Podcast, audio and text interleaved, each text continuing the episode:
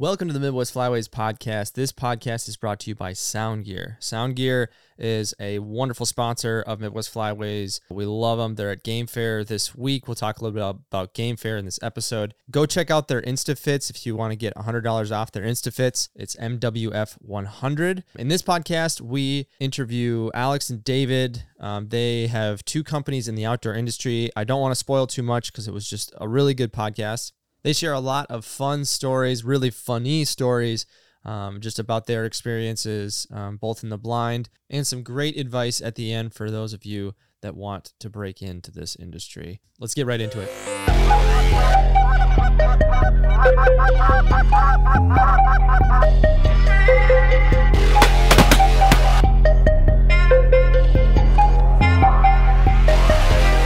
welcome everybody to this episode of Midwest Flyways Podcast. I'm your host, Joey Vasallo, and we have Connor, who is pretty much a guest at this point, but he used to be one of our everyday hosts. And then we have, yeah.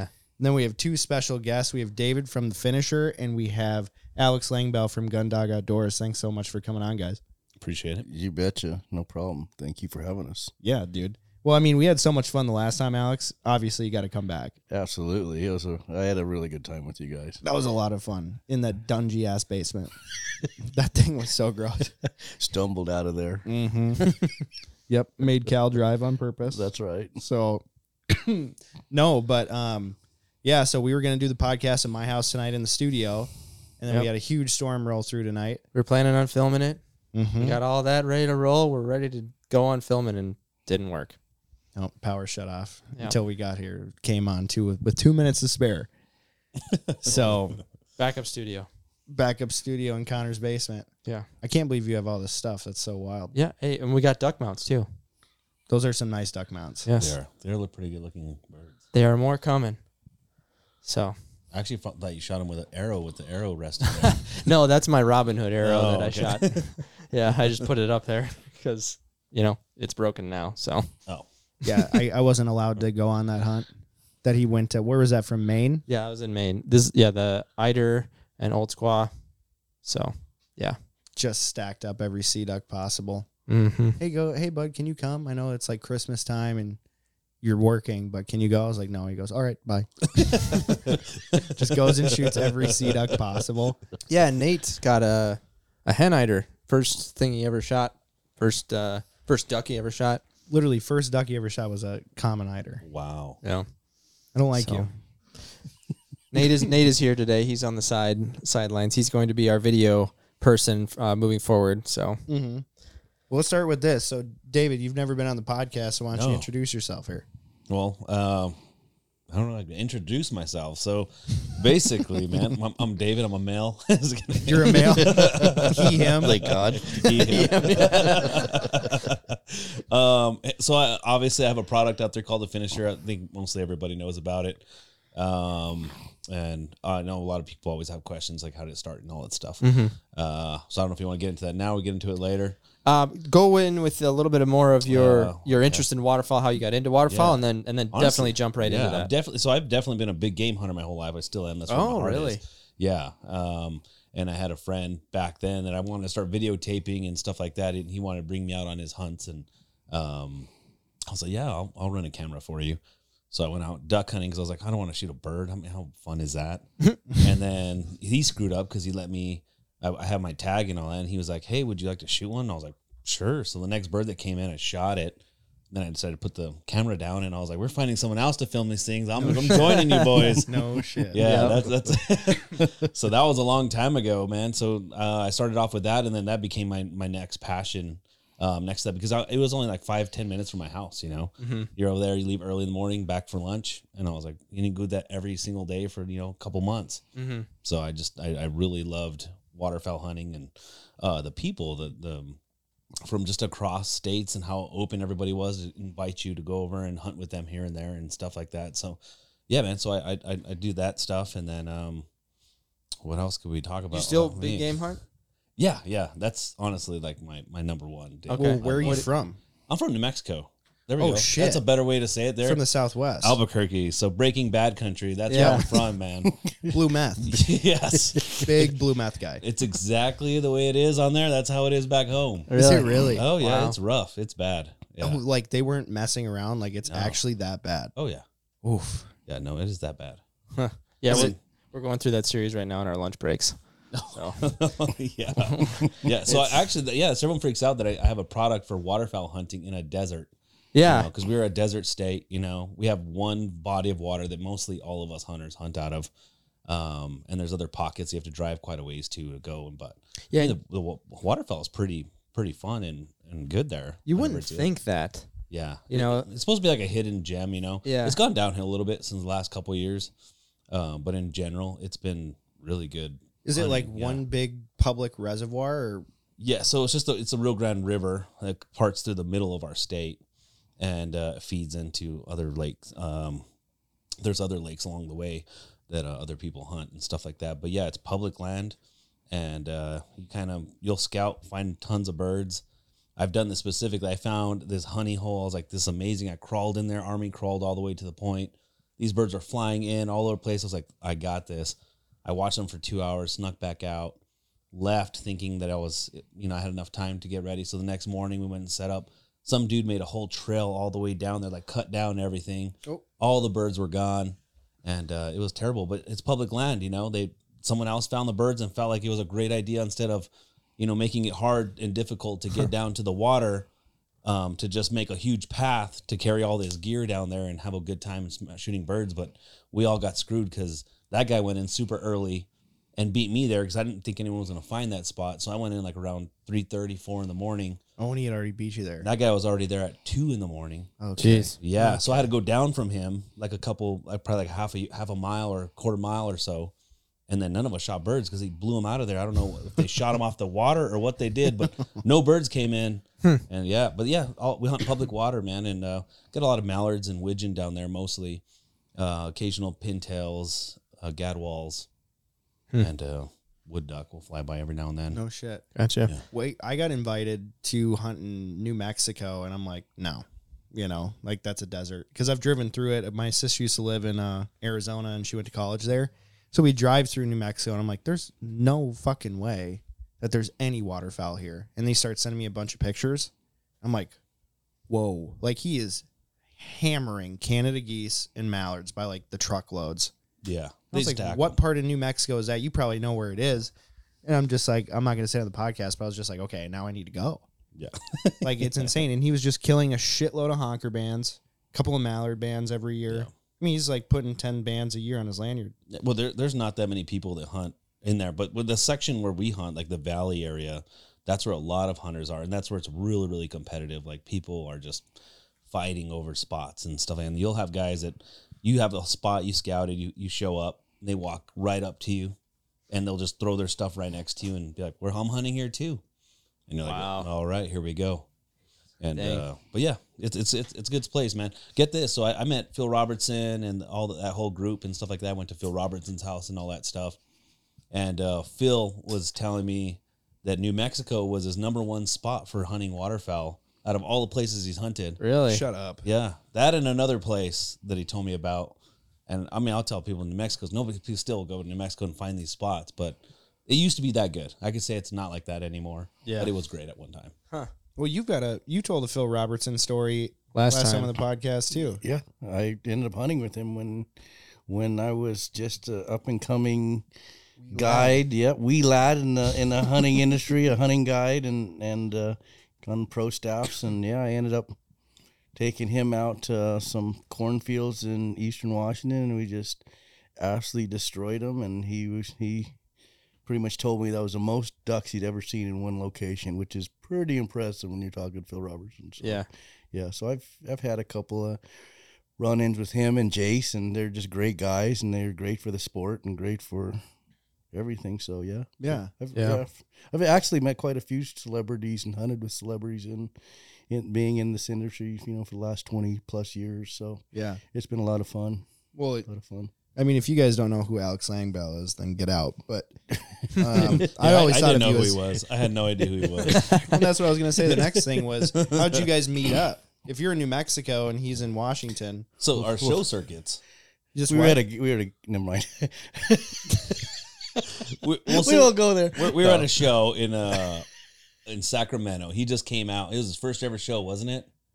Yeah, I had just launched my company, first product out. So So he happened Yeah. to be across the way from me, and I only went up to him because I saw so I knew Sierra Langbell, his daughter, Yeah. and uh, I saw him, and I was like, "Oh, that's Alex. I want to go say hi. I, you know, I, I know your daughter."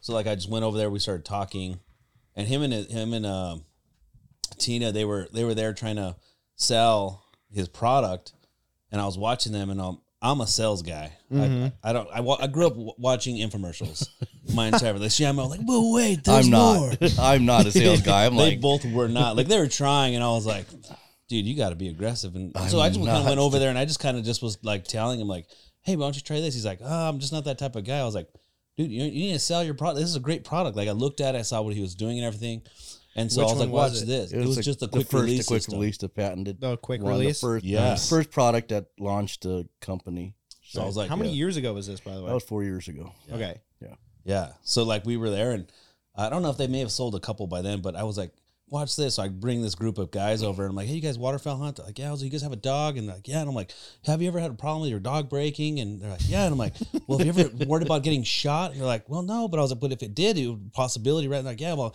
well, check out this system. This will hold it in, lock it in for you. And I just looked at him, walked away. And because I went back to my booth to go sell some stuff and laughed at it. And I was he like, sold one." It's that. And we sold it. I sold it like that. We just we've been inseparable ever since. Like it was just. Nice. But then I found out afterwards, like we were in a booth together, and all these people kept coming up to, "Where's Alex?" I was like, "Who is Alex? Who is this guy?" And I find out later on, you know, he he's you know like a little a little celebrity, I guess. Like people were in there. I was like, "Well, can I you sign my shirt too?" I mean, geez, I don't know who this guy was. you Well, know? you're a big game hunter. but that's the thing. So I didn't I didn't grow up in the waterfowl. I didn't watch waterfowl episodes. I didn't watch any. So I watched out. hunting. I know. Yeah. Missing out, All. I watched was hunting the entire time, like big game hunting. So in a sense, I mean, I'm kind of glad that he knew that I knew nothing about him because he knew I was one of those people trying to use him to Sure. advance my career or anything like that. yeah.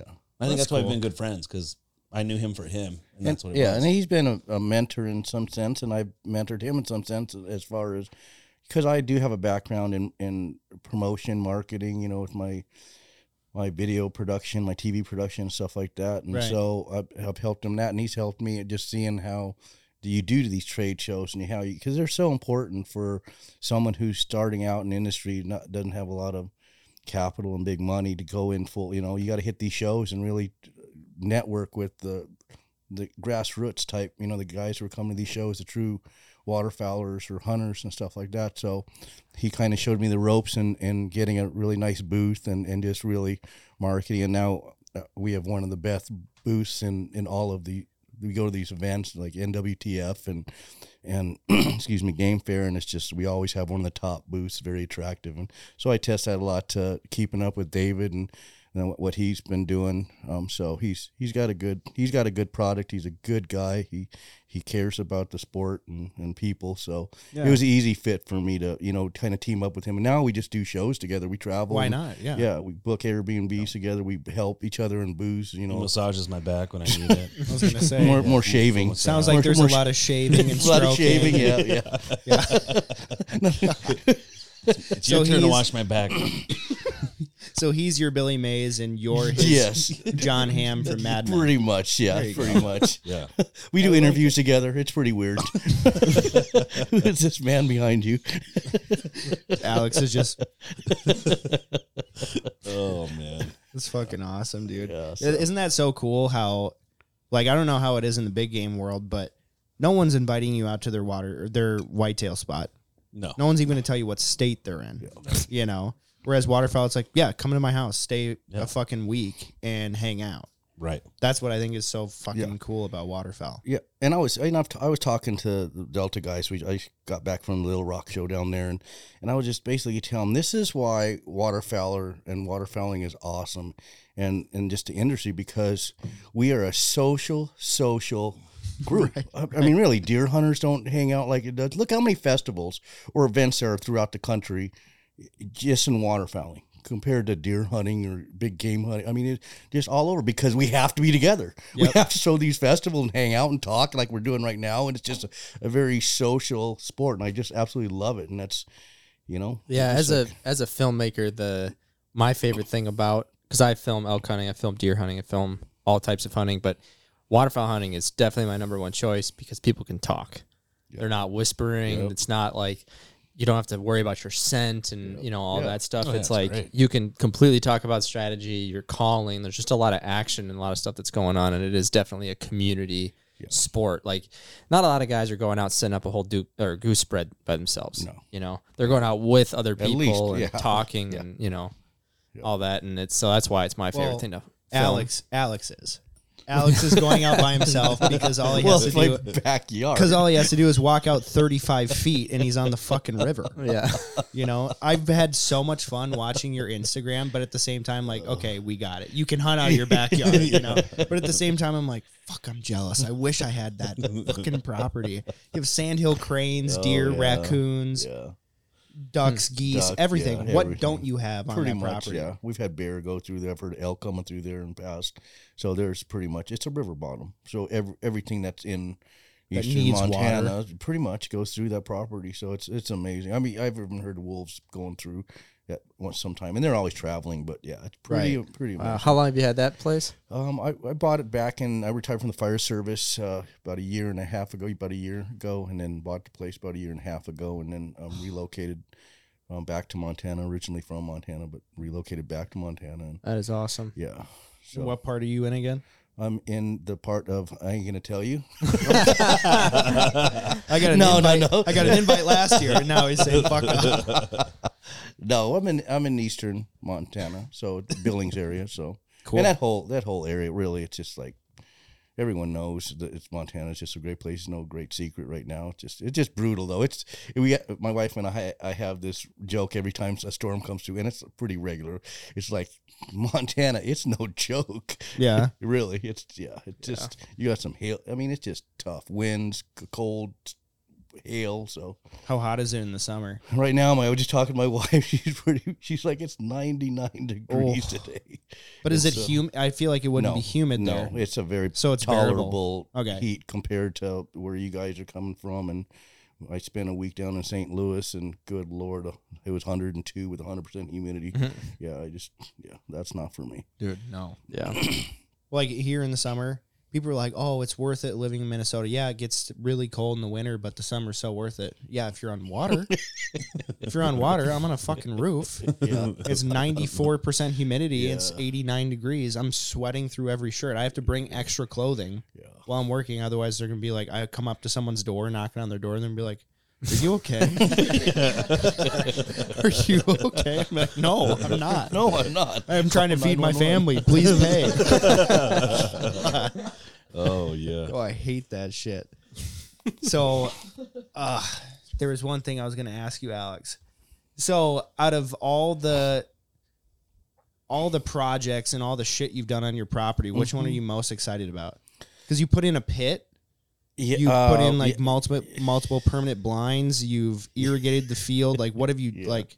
well. You could start Uh, a luckily, YouTube channel. On we that. got we experienced a, a pretty much a once in a lifetime flood about three months ago, and so all my work, busting my ass that first year, kind of washed away. Oh no! yeah. So, but that doesn't. I mean, I still the deer are back. I still got geese. I got sandhills flying over. They're still there. It's just a lot of work with what I experienced. So, like I said, Montana, it's the real deal. It's no joke. But you know what? I do. I mean, I live in paradise. Honestly, I wake up. It's just beautiful. I Oh, you're talking about that flood that yeah, that the Yellowstone where their house is going down. Yeah. Remember, I live fifty feet from the river. I'm the Clark off the You're on the Clark Yellows- Fork. I'm oh, off the Clark Clark, Fork. Fork. of the Yellowstone, which is thirty miles from the Yellowstone. So all that all that snow melt and everything went right through us. I mean, I have tractor tires in the trees. I have I've had parts of houses and docks and yeah, my Holy neighbor cow. yeah, my neighbor was spending sixty five hundred dollars an hour with for a helicopter. When was this? save- this was about two months ago. You didn't see the videos on that The of entire floods? barns and Yeah. homes It floating down the. Yellowstone. yeah. Nah, They Uh, shut down that giant. They shut down They Yellowstone. shut down Yellowstone, yeah, Yeah. for about about two weeks. Yeah, it was it was. Uh, People were trapped in Yellowstone. mhm. Have you seen the effects of the waterfowl population from that yet, or do you think that that'll be this season that you'll kind of figure that out? You know, I don't think it's going to affect it at all. I think, I mean, yeah, it rerouted some of the river, did eat up some of our bank. Um, there's the, the river changed course in some parts, but, um, I mean, maybe some of the crops might not have- got mature because it did affect some of the Yeah. the canal where some farmers weren't getting their water for their crops. So, but as far as no, because we're not a real um, this. We just don't have a lot of local population in that Mhm. part of the state. There's always birds, but our birds come in through the migration, and, and it's a staging area, and there's they winter there. I mean, it, these birds are so tough. These big Canadas, they they'll winter there in that whole eastern Montana side. So, Are they are they breeding there? Or are they breeding up in oh no, they're breeding. They're breeding Okay. here. Yeah, they're breeding grounds. We got. I saw cinnamon teal in my property, which is Mm. badass, right? Saw those. Um, I got groups of honkers. I got I got deer. Yeah, they're breeding. Yeah. The other wildlife population was that affected much by the floods? Have you seen that? you know, I did find I did find some some deer carcasses and stuff like that. I as I was evacuating the property, the entire property was underwater. There was a there it was kind of sad. There was a fawn out in the middle of it, no doe around, and it was surrounded by water. It was in a high spot, and I was like, man, and I'm I'm hoping it was okay. I mean, we did see quite a few fa- fawns afterwards, but You didn't Yeah. swim after him? or what? no, I was just trying to ba- basically evacuated my family out of the out of the You property. know. You know, worried about myself and Yeah. What would what would PETA say about that, Alex? Your family's more important than a deer? Come Uh, on. yeah, probably that deer is probably tasty. Right. Holy shit. So you must have had quite the insurance claim from that, huh? Did it get We're in still your fighting house? with it. No, it didn't. It didn't. Luckily, it did. Um, it did some damage, but um, you know, I I just look at it this way. It's just like it's just work. It's nothing I can't fix. I mean, I already got a skid steer, got about 650 ton of gravel, spread it all over the property. Got my road's br- brand new now. I'm just, I mean, it's just, yeah, it sucks because it's money out of my pocket. But again, I wake up, I have deer in my property, I, you know, geese and ducks in the river right next to me. I mean, I literally live in heaven. It's just, you got, Yeah. you've seen the Instagram. It's the real deal, you know? So, Dude, I, I do love watching that. I hate you, but I do love watching that. I'm just so jealous. The only thing I want to do is live on a farm, you know? yeah, yeah, I live on a farm now, but it's not mine. yeah, yeah. So it's like, yeah. I remember you had sheep or something in your house. yeah, like 80 sheep. Yeah. Yeah, there They're go. not mine. No. No. you just rent them. that, that and the gloves. You get to shear them at least. You get to shear them at all. All right, if I get one, if I get one more joke about me having sex with sheep, so help me God. I didn't know it was a joke. No one's having sex with sheep at the farm. Okay, it's Ram Ranch. no, back, back to your question though. One of the thing that I'm proudest about uh, property that I feel good. I mean, I did plant about 20 apple trees and pear trees, and they're Oh, they wow. yeah they about 15 of them survived. They look great. They're growing. So That's they- a really good uh, ratio that survived. Right. yeah. So that's good. The wheat field did wonderful. We just harvested that. Um, we did pull some pretty big stuff out of it, but had doves all over the, the power lines Uh-oh. hanging out, ready to Ready to so, munch. more- into yeah, ready to munch. And I got deer. My my wife tested me today, and she said there's a lot of deer in the property, and there's always deer in the property. When she says there's a lot of deer in the property, that means there's a lot. There's Yeah. so that was good. I mean, it's yeah, it's. I'm proud of just the fact that the stuff that we've already done to improve it because it was a pasture. Now I've I planted food for the deer and and the everything else that's running around there, pheasant, you know, all that stuff. So Yeah. yeah, just So- making it my own little habitat to where there's and we don't shoot does out there. It's only big bucks. That's all that will get killed out of there. It's just management. So Oh, you're you're saying you will manage it. yeah, I will way. absolutely manage the property and, and allow, we don't shoot into big flocks of geese. I'll land 40, 50, 60 geese. Uh, we won't shoot into them. We'll shoot into the. Well, you ban check them, but Uh, well, yeah. yeah, you ban check them. Every good waterfowler will. Yeah, because there's not a whole lot of bands that get shot in Montana for No, geese, there's right? very few. You got to go hang up near the refuges if you're going to shoot bands, and and there's just they don't band a lot in Montana. So right. so So, with both of you being in the industry, you having the Finisher, you having Gundog, and being in the industry for 20 years, there's all these young guns. This is just like the classic question of like, people will message Midwest Flyways, me, Connor, Cal, like, how do we get into this industry? And like, I have an idea of how they should get into the industry, but I think it'd be a really cool idea to hear how you think. David, how do you think? Yeah, especially you, David, coming from you know the big game and and then developing that product and getting into it.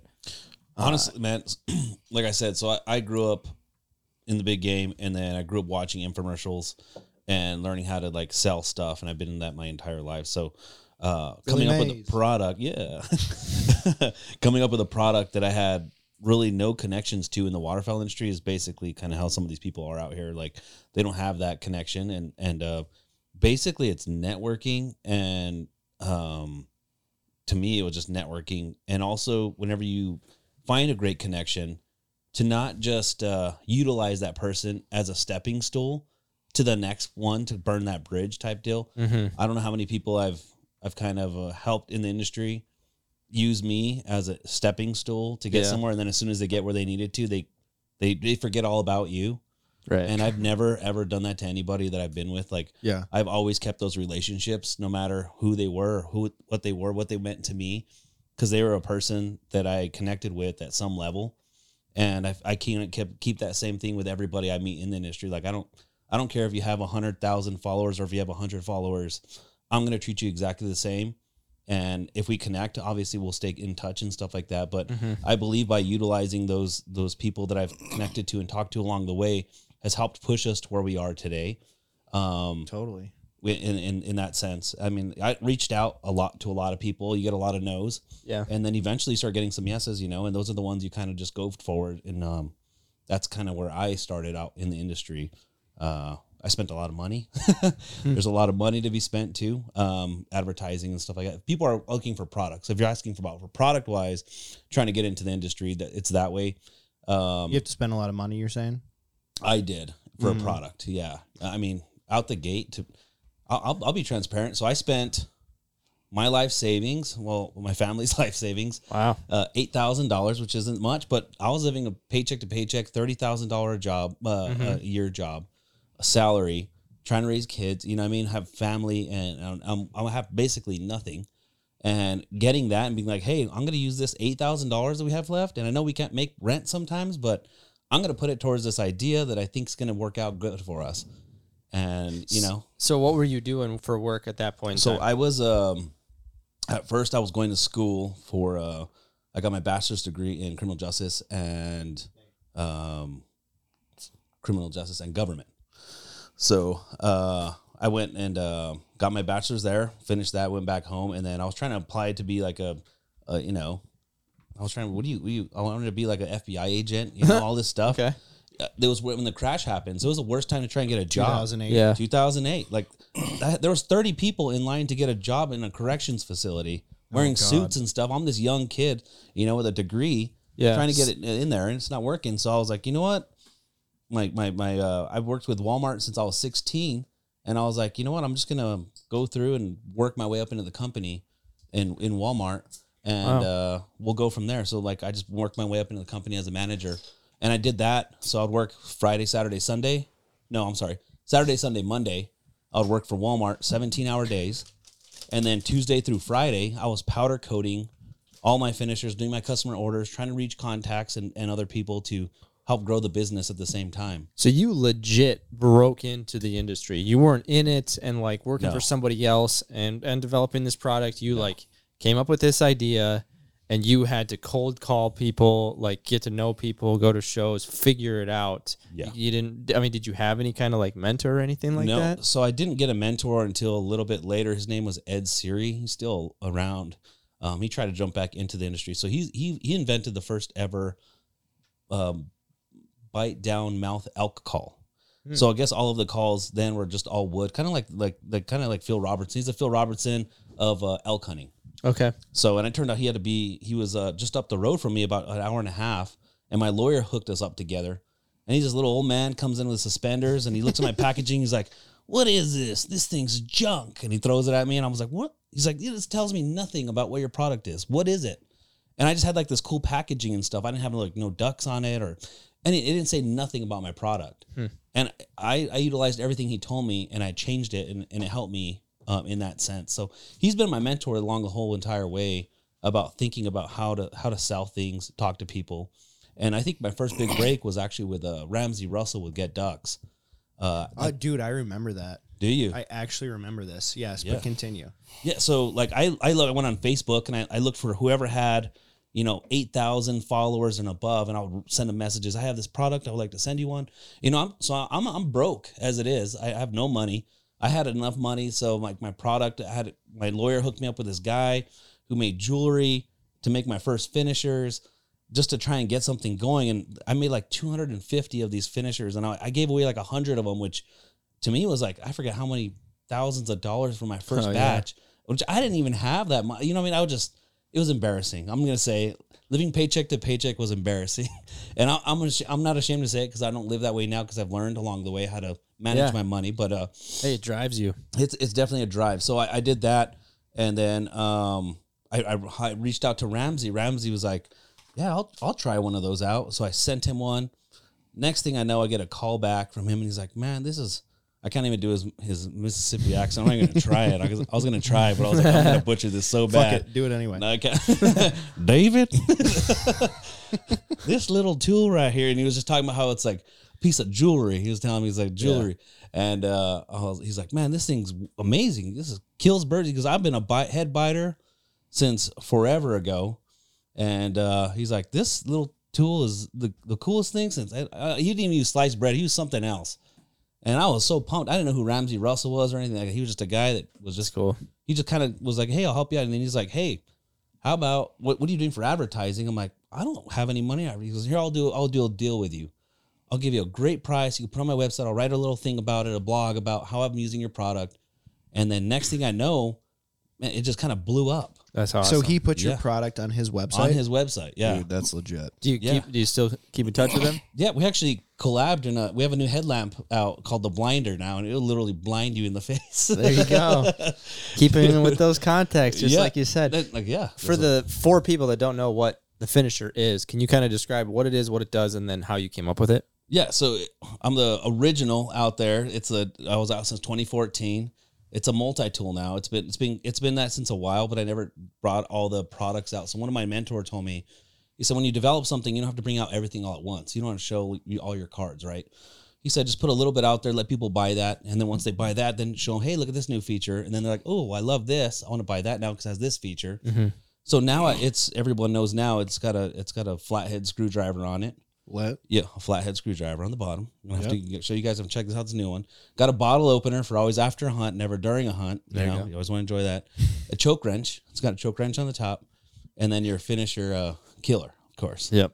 Yeah, so it's a it's a great multi tool. Um, there, there are there are some things that other people can We utilize. got some distracting boys in the blind right now. they're, they're demonstrating they're demonstrating the other use for it, which you know is is a it's a great tool. You can use it for everything. Yeah. especially you know shotgunning beer. Okay, That's rad. Hey, Tell them about the story at the airport about the the, Oh. the TC the TSA guy. so so I went back home. I flew back home, and uh, I needed to bring more product back with me. And uh, I I had it in my my, my check bag, and it, my my luggage was like fifty five pounds, and it has to be fifty. So I opened this up, and there's like all these finishers inside of there, and I was like, shoot. So I just grabbed them and threw my backpack, and the lady's like. I was like, "Am I good?" And she's like, "Yeah." I was okay. I was like, "I'm pretty positive I get through with the, with all these finishers in there." Go through there, and sure enough, I see them rechecking my bag back and forth, and I was like, "Oh, here we go." So the guy comes and he's like, and I was like, I already know what it is that they're they're uh, they're in that bag, and uh, the guy opens it. He's like, "Can you open this for me if it's gonna poke me?" I was like, "No, it shouldn't poke you." And I open it, and he pours it out. It's a spike, you know, and he's like, uh, "What is this, sir?" And I was like, "Oh, that's uh, they're bottle openers." And he's like. Well, what's this point for? I was like, well, shotgunning beer, of course. I was like, you got it. He's like, oh, you have a bunch of different designs. I see a flag one here, and I was, I was like, yeah. He's like, wow, that's so great. Where can I get these? And I told my website, I was like, yeah, just go on the website, check them out. You can get them on there. I was like, we use it for all kinds of different things. I was like, but yeah, shotgunning beer, putting on your keys, it's great. You know, all that stuff on there. He's like, oh, okay, okay. So I got stopped again, and I told them the same thing, and they let me through every time. They never confiscated my That's stuff. hilarious. you imagine if he would have said, "Oh yeah, you're sticking the back of the skull, scramble, twist it, scramble the brains, you're dead." If that if that guy gets into the cockpit, we're all dead. right? Oh, You use it to shoot. kill pilots. I mean ducks.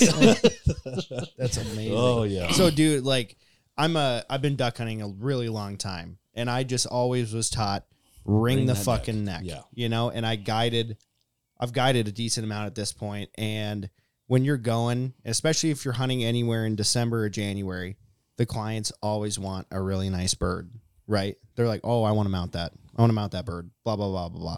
And my gut reaction is just just throw that thing and wring its neck. So, is the only use for like I I mean, because I'm a hunter, right? Right. So, what's is the only use for trophy birds, or what is like really the main thing of a finisher? So I'm th- kind of glad, glad you brought that up. There's a lot of people out there say, "Hey, don't ever use a finisher." Sure. I say there's people that die from drinking too much water. So should you still drink water? It's like no. Anything used improperly is going to be bad for you. So drinking too much water can kill you. You know, doing a lot of things too much is going to kill you. Using the finisher too vigorously in the back part of the head is going to be bad for a bird that's getting mounted. So I have challenged multiple taxidermists, and I have uh, I have a bunch of people Can- Canadi out uh, taxidermy, like one of the big ones. They endorse our product. They use it, so it's safe to use if used properly. I can't stress that enough. yeah. So your question is, is it good just for that? No, like I literally sucked. That's the reason why this all came out about finisher. I sucked at ringing birds' necks. I was not good at it. Well, and uh, which is weird because your arms are as big as my head. you know. well, he's good at choking it. But Squeeze it, I guess. Come here. come here. No, dude, I was terrible, man. Well, I haven't always looked like this, man. I was I was pretty fat back in the day. I had the serious dad bod. That's till he met me. Yeah. Yeah. I looked at Alex and I was like, I gotta look like that guy. I was like, He's older than me. I was gonna say He you got to look better. old or what? gotta look old, yeah. I gotta get me some muscles on me, you know. But yeah, no. So like my, so people are like, you know what? I would rather just wi- ring the neck. It's way quicker. I'm like, here's my problem. So one, whenever people are catching trophy tuna and stuff, what do they do when they put it in the boat? They kill it immediately. Why? Because you don't want all that adrenaline to go inside of it. So there's actually studies out there stating that whenever you kill an animal and you put it through a lot of stress at the end of its life, all that adrenaline pumps into the Into the meat. and it could actually not taste as good. Are you going to really taste the difference in using a finisher versus not? I mean, I can't say like I'm, there's, but the evidence does say state that if you don't kill a bird, an animal quickly um, without them having that stress, that it does taste better. So one, you can you can actually your meat will taste a little better potentially. And It's a humane factor of It's it too. humane. I mean, quick. you want It's quick, man. I tell people they're like, "This is just so much quicker." I'm like, "Man, how many times have you done that? Thrown it in the pile, and the bird actually still got up and flew away on you, or Yeah. Yeah. you know, looking at you with a broken neck, Yeah, looking at you, neck like, is limping and Yeah, it it's runs limping. away. Like, I mean, how, how many people have even fallen off like houses, broke their neck? They're still alive. Yeah. That bird could be with a broken neck, and you think it's alive, but it's still there, like waiting, and then eventually it dies. You know. Yeah. But so like you're just you're just treating the animal animal more humane, like putting it down. I mean, we already shot it. Let's just kind of finish it off a little quicker. You should see if PETA will. I tried. Sponsor I you. tried. Yeah. I get tagged with PETA a lot on there. I finally tag. Oh, shit. Yeah, I tried. You know. So you're flagged. Oh yeah. I'm definitely Humane way to kill ducks. you know, I can tell you from firsthand from using it where I re- it really shines for me is, especially in Montana, we're shooting these big, big honkers. I mean, they're big, and like the thing works so good. It's some, and especially if you're in close quarters, like if you're hunting out of a blind or something like that, and you try to ring a a neck it- you know, when a dog brings it back to you. The, you know, it just, this thing is just really easy. Putting it back of the head and it's dead. Another time it's great is for upland bird. You try to, you know, how many upland bird they're so fragile, and you try to ring a neck, and next thing you know, you're holding the you're holding the head, and, and the body's off. flopping around. So that's another great time to That's a good point. Yeah, pheasants and uh, quail and teal, Yep. dude. Yeah. Teal. The amount of times I've just rang the neck once and the body just goes flying. I'm like, oh shit. Whoops. I feel terrible. I'm like, I have, to tell you it guys, I have to tell you guys one story. So when we were prototyping the finisher, I made it out of a 3D plastic, and I took these new people. They all wanted to go duck hunting, and I was like, I always take people if they want to go. Let's go. They never been hunting before at all, so I was like, okay, so we're out there. We shot a bird, and I got it, and I got the finisher, and I stuck in the back of the head, and it was cold, and I turned it, and it broke, and it was just squirting blood everywhere. Bird was still alive. I had these guys looking at me with like these puppy eyes, like, what in the world are you doing to this bird? It's flapping, squealing everywhere. And I was like, what do I do? And I go back to wring its neck again, and boom, I break its neck, head flies right off. I got blood splashed all over their faces. And they're just looking at me. And I'm like, and they're like, this is so barbaric. And I was like, oh man, it's normally not like this. I swear, I swear. So then the next bird that came in, I was like, I don't want to do that to them. So I broke a branch off with a spike on it and I jammed that in the back of the head. And, it, and then the bird's running running around with a spike in the back of his head because I didn't, I didn't do it, use it right because you can't use it. It has the angle right. you doing? And I was like, dude, You're an it was a- asshole. oh man, it was bad. It How was many bad. ways can I mangle a bird? Yeah.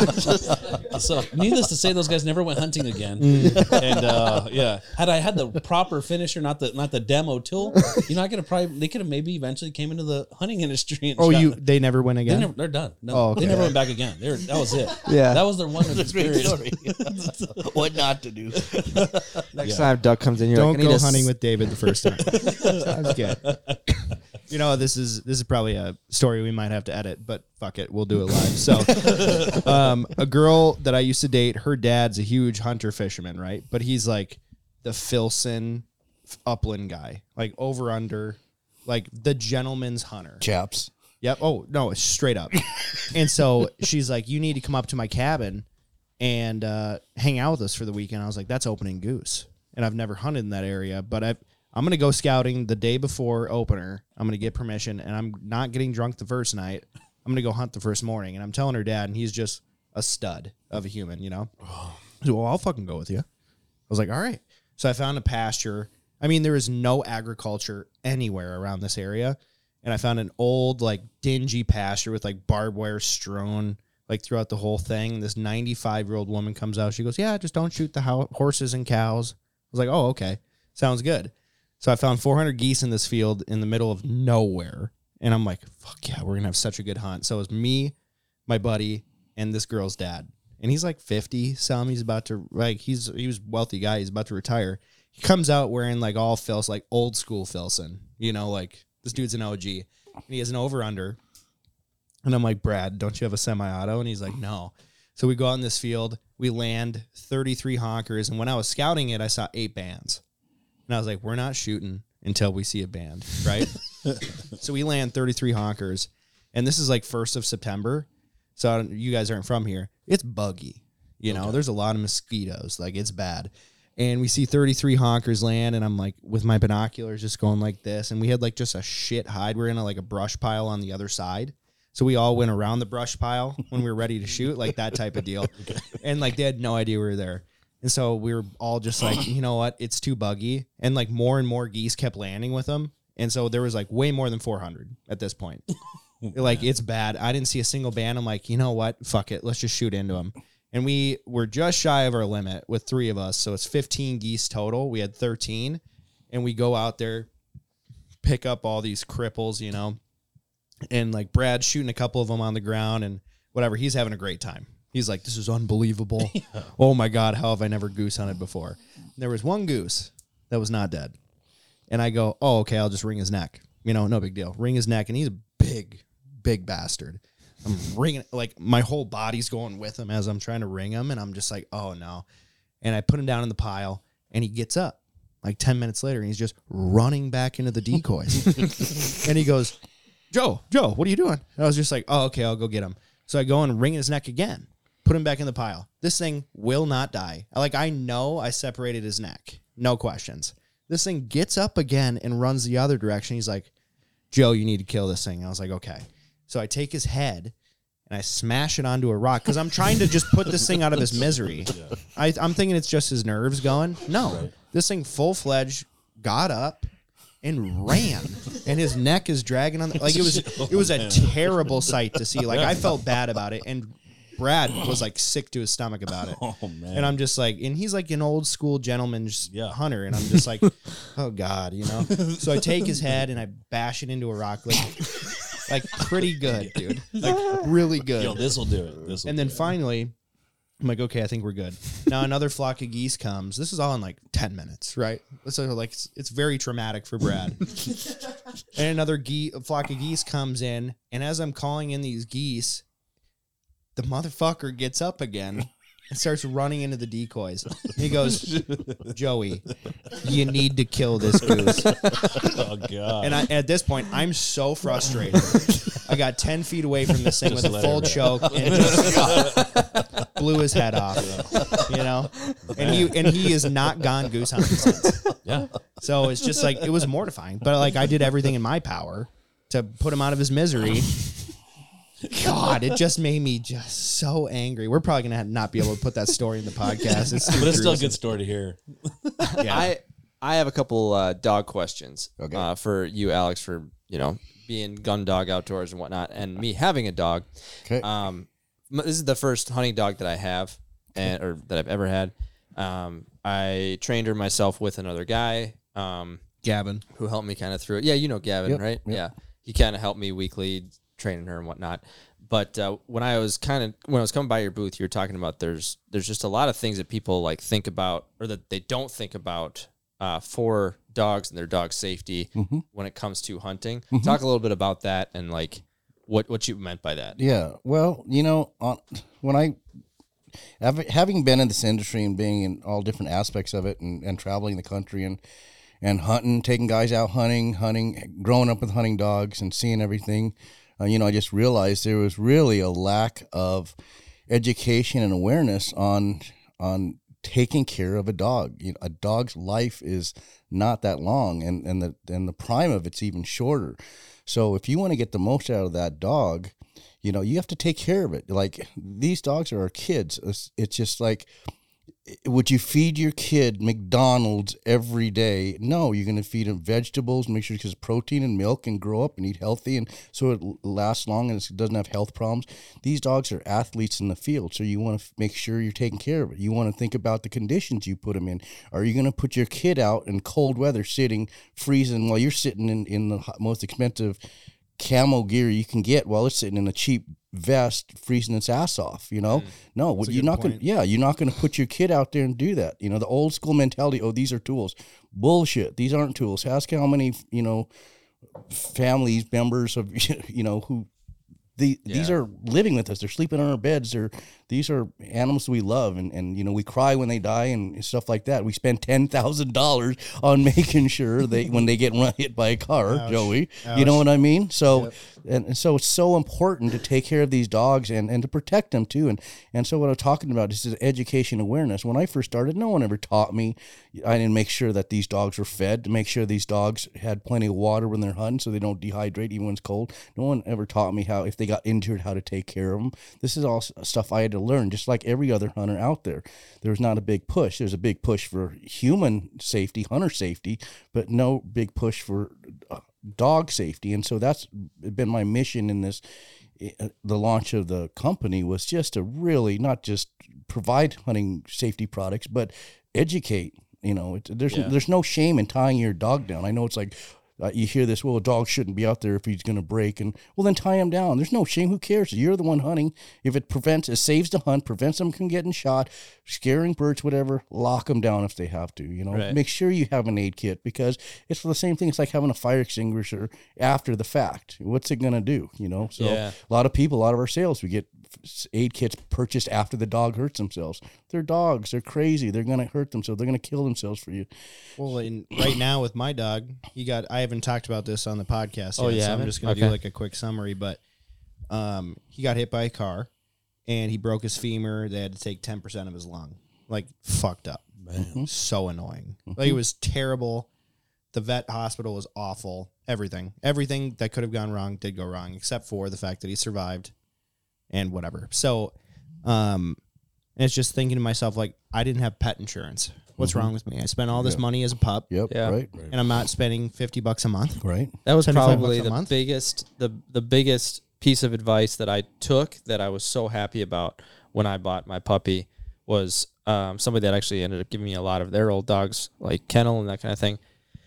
Uh, a family friend, she was like, get pet insurance, get the wellness insurance for the first year, and then and the normal insurance, and then after the first year, cancel the wellness, but keep the normal one going. You know, and I and it paid for itself for like five years because the first year she got into a rope and swallowed a rope and it got stuck in her lower intestine and I had to have surgery on my my dog, uh, ten months old, and that it scared me. It sucked, and it I had to go to the same pet hospital that you did at eleven o'clock at night, and it it was expensive.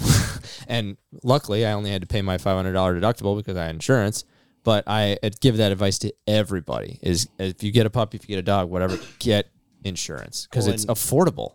And what I was gonna say was, dogs are crazy, and they are nuts. So he just broke his femur, just had it repaired a week ago, right? This dude is already trying to put weight on his leg. He's already trying to run after my other dog. Like he's trying to run, mm-hmm. man. It- Are you serious? They are going to hurt themselves. Yep. Like they just can't help it. It they have so much instinct and drive. They're gonna fuck they will, up. they will kill themselves for you. They really will. They for the Mm-hmm. duck or whatever they want. They it's not their responsibility to make sure they're safe. It's, It's your responsibility to make sure. And that's not that's not from just only being in the field. It's from growing up. Like I said, talking about feeding it good food, making sure it's dehydrated, make sure you're giving it vitamins, make sure you, it's got good stuff the coat. Don't buy the cheapest food that's gonna, you know, just make the dog sick. And Are you saying just- Ol' Roy isn't any good? well, maybe for your your Shih Tzu, but for my hunting lab, no. I want I want the best, you know, and I want dog food that's healthy, and I take care of them. So what do you think is the best dog food for dogs? Obviously, it's like so like suggestive or um, you know what is the. I- best? you know, I I just know through talking to some what works for my dogs, and I, my dogs have beautiful coats. They're healthy. They got good muscle conditioning. They, you know, they they grow well. Um, and I I I've used to use you can know you You can do that. Yeah. Yeah, you know what I mean. That I, Iams. Um, but then there was I, I ran into this doctor, um, vet practicing The metal vet, deal? Um, the yep, the copper, the copper stuff that's in dog. Many of the dog foods out there, even the, some of the higher end dog foods. And he, he had this big study he did, and and he developed it. It's called Scoop Dog Food. It's a little spendy, but but that's because they're not making it in mass quantities. But um, Yeah, they're a game fair, aren't yeah, they were. They were game fair, and uh, the guy's a great Dr. Pete. In fact, we're going to do some collaboration on dog training, some videos and stuff on uh, not necessarily training, but the safety aspect of how to treat a dog with a cut paw or ear or got you know zippered up with a, a barbed fence. So we're going to work together on that. But you know, this isn't a plug. This is just what I use. I'm not. You know, there's guys it's out just- there but way I- more. I respect your opinion Yeah, on it I- just because I know you it, care a lot. Yeah, I do. And when I start seeing documentation, actual footage, and, and x rays of copper deposits in these dogs' liver, and I see a normal dog, it's real evident right there that there is some validity to what this what what he's talking when he's preaching. So we we transitioned about ever since they came out about a year ago to to Scoop, and um, I'm just pleased. Our dogs again, they look great. They're I know you know what's in the dog food now because it's very transparent. His dog has nicer hair than I do. I'm not even lying. Every, She you should does. see all when I had her in the booth. Like every person comes, they're like, "What do you do with your Yeah. dog? Why does it have such a nice on coat?" Yeah, that's awesome. I thought about eating the same dog food just to get some better hair. Dude, I'm not gonna lie.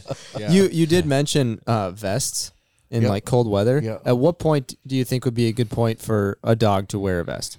You know, ho- honestly, it's just temperature-wise. like yeah. it- You know, it really depends on the dog. You, a Chessie do- honestly doesn't even need a vest. I mean, they, they don't. They're just tough. They, they just do. I've had two of them. Um, but then you start getting into this, some of the dogs who are traditionally the the waterfowl breed dogs. You know, um, that that might need a vest earlier in October, November, depending on what, when the weather is. But um, you know, I, I think they're important. I think um, they protect. Not only do they keep the dog warm, but they protect them from corn stalks in the chest, stuff Yeah. like that, barbed wire ripping.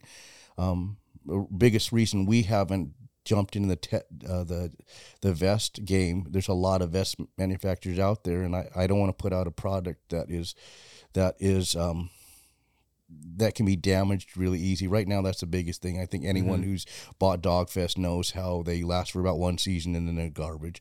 Um, the best, one of the best vests out in the market is one of my my good friends, um, Matthew. He makes it in Rig'em Right. It's a really solid vest. I've had several years out of the vest, and he told me he goes, "It's a tough game because you get twenty percent returned after the first year just from being tore up, and Yeah. it's not like you go out and spend."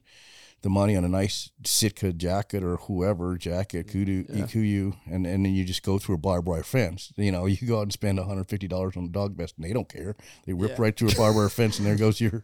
So it's just a tough game, uh, you know, Yeah. doing that other things. So eventually we might get there, but I got other things on the docket as far as development and stuff like that for the company. So Yeah, I was just curious because I so far for me with Nelly, I've just avoided taking her out when it's super cold. Yeah. because I don't have a vest. Yeah, I, one of the biggest things I always preach, and I really, I hope your viewers, I mean, it's so cheap. Go get yourself a, a 59 $69 little single buddy heater, uh, Yeah. know, one of the, with the propane. Throw two, put it in a pack, throw a propane bottle in there, two of them, and keep it for the dog. Put it right next to the dog. Have one for you, and you're, you you know, you're gonna grab one. You're gonna bring it out. Bring one out for your dog. That's what we do. We just put it right next to it. Keeps our dogs warm. They love it. They know to stay warm, and they come in. They shake off. They they steam them up. It's it's pretty cool in video.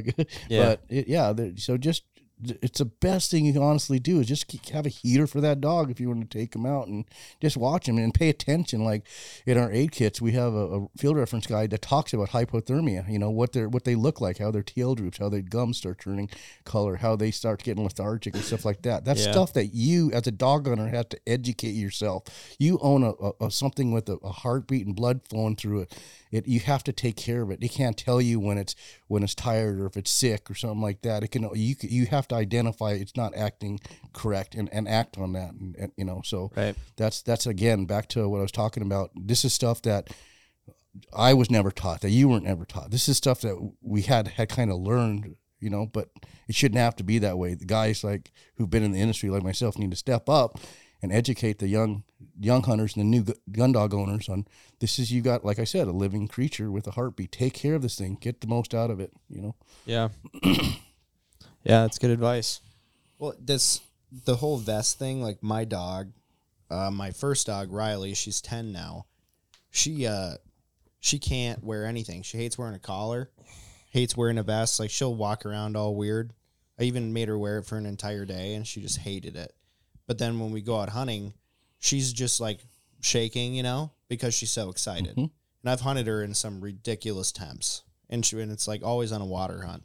And I've never seen signs of hypothermia in in her ever because I looked it up because I was like, oh shit, she looks cold. Yeah, yeah, And none of the signs. So I was like, she's just really excited. Yeah. You know. yeah. So it's it's that was a really good question. It's like when should you put Yeah. a vest on your Yeah. dog? But I guess Watch it's different the signs. Yeah. Yeah. different per dog because this new dog that I got, Hank, the one that just got hit by the car, he uh, he's a lot smaller than Riley. Riley's almost eighty pounds, but she is overweight. Yeah.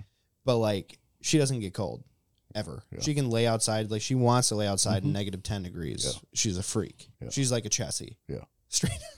you know, but Hank is a lot younger, a lot smaller. He's probably gonna be fifty five max. So it's like I'm probably am gonna have to put a vest on him. Yeah. But I guess I'll just have to watch the signs. Yeah, exactly. You just watch it, and you know one thing is um, you can always carry a, a thermometer for a dog too. That's another. That's a real easy. Like way to in their butt? identify. Yeah, pretty much. I mean, you stick it in there and figure out what their body core is. You can tell if it's where it's at and if it's dropping and stuff like that. It might sound sound, but it's not. I mean, the vets do it. It's just a way to make sure your dog Right. is And their core temp is like 101, 102, right? something like that. Yeah. Yeah, it's it's a little bit higher than yeah. humans. So you can kind of judge that. So that's something we're actually talking about putting an accessory kit? into our aid kit. Yeah, the one final thing. That was a suggestion from this Dr. Pete. And he's like, he looked at our aid kits, he vetted, he goes, it's, a, it's just a perfect aid kit. And he goes, Have you thought about putting a thermometer in there? And I was like, Nope, but I will now. So Yeah, you might see that coming down the, the pipe, you know. So nice. Literally. you heard it here first. literally, coming or Literally down, see it down coming the down pipe. the pipe. Yeah. Alex checks each one before they put them in there. Pre-tested. Could you, wrong imagine? with Could you you? imagine a guy just sticking every thermometer up his ass? That'd be incredible. Quality control. So, adrenaline and finisher. What is the difference between those two? So here's one of my mistakes whenever I whenever I first got started. I branded my company instead of the product. So everybody knew my everything as the adrenaline finisher. And honestly, when you have a company, which I found out later on, they're like, you should, your company name, which I actually was talking to Brandon with the boss. I forgot the name of Boss's company. Do you even know their name of the company? See, I see nobody does because they branded Boss. Mm-hmm. And Brandon, whenever they first were coming out, um, I think it was I don't a couple of years ago, like at Game Fair, three years ago maybe.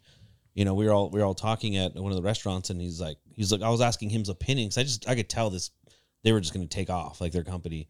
I think they've only been around what, four years, and they've blown up all over the place. So Brandon was like, I, I see your thing. He goes, but what's what's this adrenaline? Like your product is the finisher. You guys should be pushing the finisher. I was like, oh, that's a good idea. But I'm like, it's already too late. I've already been in business for six years, you know, five years. But I was like, you know what? Okay, so I swapped everything. My my my Instagram, I put it to the finisher. I put everything to the finisher, and I pushed the finisher now. But I, I branded adrenaline so much that it stuck with it. and the purpose of adrenaline was supposed to be like you know whenever you're hunting, you get this adrenaline rush of everything. Yeah. So I wanted to have like an adrenaline line, like so just a line of products. But no, honest, in all honesty, that that's that was just me learning marketing. I because I have no background in any of this stuff other than infomercials. That's all I have. You know, I, I don't know what I was doing. the banjo minnow. We talked about the other actually who was that? The uh, Will with Yeah, uh, we went fishing. we went fishing with him and brought all these he infomercials. brought all this up. stuff, and I was like, man, I, I remember when I was a kid, I, I I watched the Banjo Minnow with Bill Dance, and I was like, why don't we have a Banjo Minnow on this boat catching these bass? And I was like, there was this other one called the Walking Worm. I bought all Oh, this yeah. stuff. Do you remember the Walking Oh Worm? Oh yeah. Yeah, man, I was like, I, I used to take it to a pond, and I used to catch monster bass.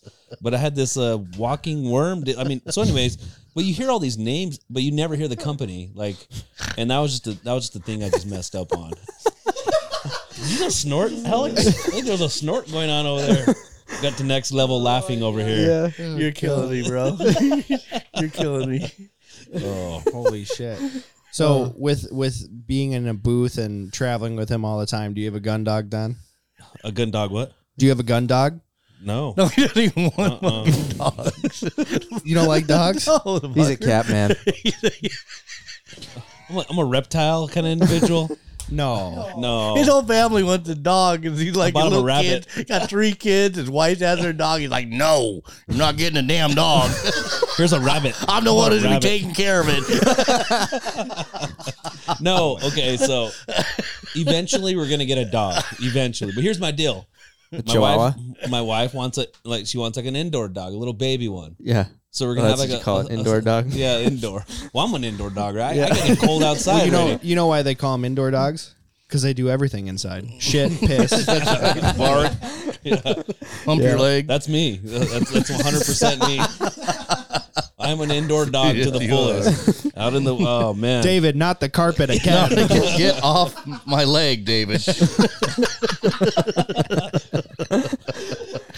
Oh man, yeah. Put that little thing away. Might have to cut this segment out. This fucking Alex is just wheezing in the corner. you guys are serving these things up. I'm smashing them out in the park. He goes to one Twins game and he's got all the uh, baseball All the references. baseball, that's right. We lost too, didn't we? no, you guys look good, man. Your There you team go. looks good. Thank I'm you. I serious. trained him myself. Did you? Yeah. Yeah. I can tell. Yeah. I trained him myself, dude. Look at that. 12 ounce girls. So yep, been there. Oh, yeah. Well, we, we always make fun of Cal because he's got a little indoor dog. yeah. So it's uh, I mean, you're welcome to Well, join. that's my whole join thing. I'm him. just gonna have it's- she's one a small one. Then the kid. Then we have a lab, but the, where we live, Breaking Bad country, they will steal your dog. really. Oh yeah, so you got to get a dog to protect that dog because you know a lab ain't gonna protect itself. How fucked up is that? You gotta get a dog to protect the dog. So I, I gotta get me like a like a Doberman or a, uh, Rottweiler. Rottweiler. Yeah. you know what I mean. So to protect that, you know, what, so I, I get- just told him to move. I was move. seriously contemplating looking up where Alex lives and Yeah, go by no his, his shit. neighbor. Yeah. We're always Oh. connected at the hip, oh, anyways. Right. Dude, I tell you what, there was a there's a house right by me, beautiful farm, like so cool. And I saw so many pigeons, and I'm like going to ask for permission for pigeons, right? Just like I have all this continual annual permission, just like yeah, go and shoot them whenever. And then I go and I like drive and do this like circle around the parking lot of his property, and I see like 400 geese in the wheat field. I'm like, okay, this is why I'm really here. and I see this big old fucking Rottweiler on the porch, and I and I park, and there's like a long walk towards the house, right? And I get out of my truck, and this thing's ears just perked up the second my truck door opened. He's just like, I'm like, uh oh. And I'm not afraid of dogs, period. Just because I have, I've always had a dog, whatever. And I start walking, and this thing looked so aggressive, like terribly aggressive. Like he was like, you know, like Yeah, juking yeah. me. Oh, He's yeah. just like, "What's up, motherfucker? What's up?" and he's like, every step I took, he took two steps forward, and I was like, "Oh God, I don't like that." And he was like very stalky, like he's stalking a prey, and I'm and I'm his prey, and I'm like, "Oh, okay, shit." So I start walking backwards, and every step I take backwards, he takes four steps forwards, and I'm like, I need to run. And so I ran to my truck, and this guy scratched, like scratched the shit out of my door, and he just, Oh, just man, like the yeah. worst noise you've ever heard. And I almost pissed my pants. Oh. Like, because that dude was running at me. That was like 140 pounds of just pure fuck you. and so, if you got a Rottweiler to protect the little little dog, it will work. I guarantee you that. See, Oh yeah. No one wants to fuck with a Rottweiler. Like No. their jaw strength is almost the same as an alligator. We had a Rottweiler growing up, and then uh, some kids uh, bashed its head in with a bat. Oh, oh, that's It a nice stayed story. alive for a couple more years. But I went to go pet it one day, and I felt it concaved in its skull. Oh my gosh. Yeah, we'd never even know. We'd never know. He was a tough dog. So this is how uh, a testament to how screwed up we are as waterfowlers. You were ready to risk your life to go to go get permission to shoot geese. you literally got out, walked towards him, and Dude. realized that this is death. Mm-hmm. this is certain oh, death. oh, this is a bad bad dog. Yeah. this, is a, this is a mean dog. That's why no one ever hunts this field. Did you get permission? No. Oh, I didn't even get close to the door. Oh, He ran. Didn't even get close to the door. I should have thrown like some meat I out. bet you. I bet you the homeowners are just like.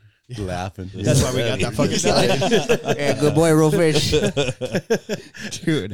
That was so scary. So get a Rottweiler if you live in Albuquerque. Yeah, yeah. Definitely What, what's making that. you even stay there? Honestly, my my parents? Your honestly. parents? So my my little brother and my both sisters So you moved grew up in there. this last year. They moved. My brother moved to Tennessee, and both my sisters moved to Texas. I'm the last one. My dad's like, he's one of those guys. I don't know if you guys ever watch Ice Age or they have that little mole or whatever he is, and he's like, I was born in this hole, I'll die in this hole. And he jumps back in there, and you're like, this place is burning down. You're gonna burn down with it. My Hell dad yeah. is that guy. He's like, I, I've never had any issues. When I'm like, Dad, there was a, our neighbor got mugged. Uh, our, our all of our vehicles got thrown eggs on and uh, broke into. Um, I, my, every- they broke into my garage. Well, I kind of left it open, but you know, they went and they stole a bunch of stuff from my garage. I mean, and he's like, I've never had any issues. I'm like, man, I, I, I had a pl- so we have Allsup's. If you're going to New Mexico, we have a place called Allsup's. It's a little sketch. Great breakfast burritos there. All right. sounds sounds great. Not breakfast burrito. I would actually. They're called chimichangas. You want to get the? They're called gut busters from us, local guys. Amazing, perfect hunting food in the blind. It's great. Get one. Are you sure you're not going to shit yourself after? You may, but it will be worth every. Maybe in the middle. Yes, but I I have to pull out like I have to get my have my hand on my on my hip every time because it is that sketchy No. that you're gonna get mugged being there to get breakfast burrito, uh, uh, chimichanga in the morning to go duck hunting. Like it's crazy, and uh, you know what? You're really making me want to move there. Blue You meth should. country. Well, if you, here's the deal: just carry a bag of blue meth with you. Yeah. blue meth, and just give it to them, and you'll be good to go. Sprinkle it in the Sprinkle parking on lot. Yes. Yeah. Then you just they, they go off to their own little things like, like cockroaches to the out in the dark. You know, they just they go feed over there, and well, you just go do your thing. You'll be on your way. It's no problem. So, so you want to stay there as long as your parents are there? I'm trying to get my parents to move. I honestly really wanted to move to Tennessee, which would put me in the central location for all my shows. So I mm-hmm. travel, I think about 15, 18 shows a year. Damn. Yeah, and so I travel from New Mexico, so I make like a whole tour. Um, I'm getting a little smarter now, so I'll drive my truck to the next city, fly out, back home, do what I need to back home with my other side hustles that I got going on still, Right. and then I'll fly back and then I'll do the show. The blue Travel meth. the next Billy Mays. Yeah. Billy Mays meth, yes, it's the next level generation there. It's the yellow meth. It's Walter White. you, should, you should see the mop he's coming out with. Come on. You got you got it all dialed in now. Yeah, yeah, it's pretty much, man. But if I move to Tennessee, I think the furthest I travel is 12 hours. Oh. Well, how is that? How far is that from Game Fair? Um, I Probably think that was 12 my hours. first one. I think it was a 12 hour one. Yeah. Okay. I think Game Fair was like the furthest, but everything else will be like within five to eight hours. Mm. Which right now, like I drive, my furthest one was Pennsylvania, and that's about 30 hours. Cheers. Me and my buddy will tandem the entire way and drive all the way up there without stopping, just every four hours. Good. You're gonna have to pay me a lot of money to go drive 30 hours to work. Oh yeah, well he he got paid not a lot, but you know he got paid. Not a lot, but he's in the industry, right? Yeah. He's not in the industry. He's gonna be coming out of the industry. Well, I'm trying to get him out here. Yes, yeah. He's another. So here's the thing about which I enjoy the most out of everything that I've ever done with the finisher, the fact of how I know how many people come up to me and say, "I have this great idea. Um, can you help me?" and I had nobody there to, to help me with mine. I didn't know where to go, what to do. People have a lot of great ideas, and they don't ever do anything with them. And uh, my buddy was one of them that came up to me and he's like, "You've done this thing. I would like to do this." So he made like a a decoy stand, so you can get your swimmer decoys. They, there's a couple of them out there now, and has a little like plastic deal, Make like decoy stand. Make them a dry land decoy, make them dry land, but he put a, a 360 sp- uh, spinner in it. So Oh, wow. so it actually goes back and forth with a little bit of breeze. It like it looks like they're feeding out in the field, and it looks a lot more natural than the one that's just staked in the ground or anything like that. yeah. But uh, so I helped him with that, and then he kind of just didn't wanted me to just take off with this deal for him, and I'm like, no, man, like I helped you get there. This yeah. is your deal. So he has some other good, good ideas cool. coming up, but yeah, I enjoy helping other people is the biggest thing because I feel like I have to get back to people. Um, even though I didn't get it, I would rather want to help other people get there, and uh, that's what I hope that a lot of people can learn is that you know there's a lot of people out there, good people out there willing to help, Yeah. and um, just got to talk to them, be open. As long as you're reinventing a wheel and not trying to, you know, do something that someone's already done, that's kind of the most annoying thing. Yeah. Someone's like, "Hey, I want to do this," I'm like, "Man, that's already there. You're only doing this. It's not really that much." So I've the greatest quote that I've ever got in my entire life was watching a movie. I watch a lot of kid movies, obviously. I don't know. It's called Robots or something. I something not iRobots. It's like robots. I think it's called. Okay. There's a little guy. He's a, he's an inventor himself, and uh, the the his quote is, is "See a need, feel a need." Okay. So that's what it is. If that need's already been fulfilled, don't go and try and refulfill that need doing it a different way. I mean, it may be a tiny bit better, but you know what? There's somebody that works really hard to do what they did to get to that to fill that need that they that took care of that. yeah. Um, go do something else that hasn't been done before. Pave the way for something else totally different, and you know make that make that your legacy. Don't go and be like piggybacking off of someone else. Yeah, it's like the concept of like not making the build as, uh, not building the biggest building in the city, but like changing the skyline, building everybody up around you, Yeah, Yeah. bringing them with you. exactly. Well, that's a little too deep for me. Wow. Yeah. That's a little too deep for me. I, can, I ain't changing no skyline. Just want to go shoot some birds, man. That's cool though, man. So you find yourself being like more of like a mentor to other inventors Yeah. Um, and like other helping them inventors, go through helping- the like yeah. process. Yeah, I've I've probably helped about eight other people get patents and stuff like that. And they're good and it's Cool. good shit, huh? Um, yeah, I mean, I've I built some great relationships. One of the coolest things was I took my lawyer. My lawyer became one of my good friends. Um, his dad had never gone duck hunting before, and I took him out duck hunting. We shot our limits. It was amazing. It was only duck hunting went on. That following year, I wrote them and said, "Hey, did you guys draw?" And his dad, he, um, Kevin, called me. His and he's like, "Hey, I forgot to tell you, man. My dad passed away last month." And I was like, "Oh no way!" He's like, "But hey, man, I'm gonna do something. My dad has this invention um, that I want you to take over and kind of do." And I'm like, "What? What do you mean?" So it's called like the like a like an ice chest hammock. So they invented a ice chest hammock. So you can put like your food in there, and then as the ice melts, your food stays above it. So you don't have to worry about your meat getting all soaked up with a bunch of ice meat and all that stuff. Or Wow. your game, if you want to have your game floating above there and it can keep stay drip, dripping and bleeding out without being soaked inside of the water. So it's like a hammock for your ice chest. That's a good idea. So that's be something project I'll be working on. I was I was pretty honored the fact that he signed over those rights to me um, to huge. try and do something with his dad's thing. And I and he's like, I don't know if you'll do anything with this. He's all, but you're, you're the guy to do it. So. You know, I that, those are the relationships I was talking about at the beginning of this podcast. You know, me and Alex, you know, just us teaming up together and doing things together. Like those are relationships that mean stuff, and we we help push each other up to the next thing. Like if I have ideas, I ask Alex, and vice versa with Alex, and we're like, what can we do better? And we just, you know, we try and build each other up the whole way, and hmm. you know, we have a good time. And along the way, we shoot, hunt, and all that other stuff together. You know, it's just it's a good way. Just and, and that's what I think is why we've been so successful as two businesses that have really come on in the last four years is because we have unique items. I mean, I, I have three items that no one else has, and I'm continuing to develop. I don't copy others. Everyone's got a dog vest. but let's come up with something that's really needed. Let's come up with some really good dog shoes to protect the dogs from getting cut and stuff like that. Yeah, they're out there, but the, how well they work, you know, things like that. I'm, I'm always thinking, trying to be innovative rather than rather than just Reinvent yeah, absolutely. There's out there. And then all of a sudden and you know and i've always been that way when in my production and stuff like that. And all of a sudden shots that i would see and all of a sudden i'm seeing other tv shows using those shots and like that's right. I know who started that. I knew the first shot on that. And the same with the product. You know david's got you know um, people on him trying to copy him now and some stuff. And same with me. I've got, they're coming around. I've seen catching people trying to do some stuff, and it's honor, but it's also like you know what, you guys think think outside of the box. Don't be copycats. Go do your own thing and and try to you know. It, that's the biggest frustration thing is like we're trying to be unique and original and coming up with products that actually help people and are different. And people come in our booth go, wow, how come I've never seen this before? This is great.